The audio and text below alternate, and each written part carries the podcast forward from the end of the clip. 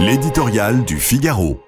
Pour une démocratie turque par Philippe Gély. Le suspense électoral quand des autocrates se soumettent aux urnes, c'est tout ou rien. Soit il n'y en a aucun, soit il va jusqu'au point de savoir si le sortant acceptera la défaite. En Turquie, pour la première fois depuis 20 ans, Recep Tayyip Erdogan se voit déclassé de la première à la seconde catégorie. Au terme d'une campagne particulièrement brutale, il paraît légèrement devancé dans les sondages par un rival qui semble être en tout point son négatif, Kemal En cas de résultat serré dimanche soir, il y a toutes les raisons de craindre un second tour à couteau tiré jusqu'au 28 mai.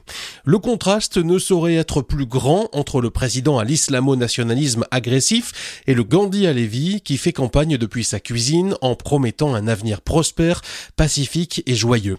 La partie n'est certes pas jouée car le premier détient entre ses mains toute la puissance de l'État qu'il ne se privera pas d'employer si l'on en vient à l'arbitrage de la commission électorale ou des tribunaux. Parlement, justice, armée, médias, université, levier économique, la verticalité du pouvoir lui offre un avantage considérable.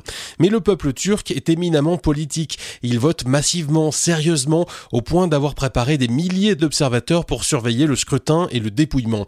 Pour une fois unie, l'opposition n'est pas désarmée. Elle peut l'emporter du fait de la déliquescence de l'économie, 80% d'inflation l'an dernier, et de l'usure d'un régime personnel dont le populisme s'est mué en clientélisme. Si Erdogan se sort de l'ornière, il choisira sûrement la fuite en avant, autoritaire, islamiste et anti-occidental. Il nous a habitués à ces mauvais coups, du chantage migratoire au double jeu avec la Russie et l'OTAN. La coalition de six partis qui le menacent, kémalistes, islamistes et déçus de l'AKP, n'est sans doute pas faite pour durer, mais elle peut assurer la transition vers une revitalisation de la démocratie turque.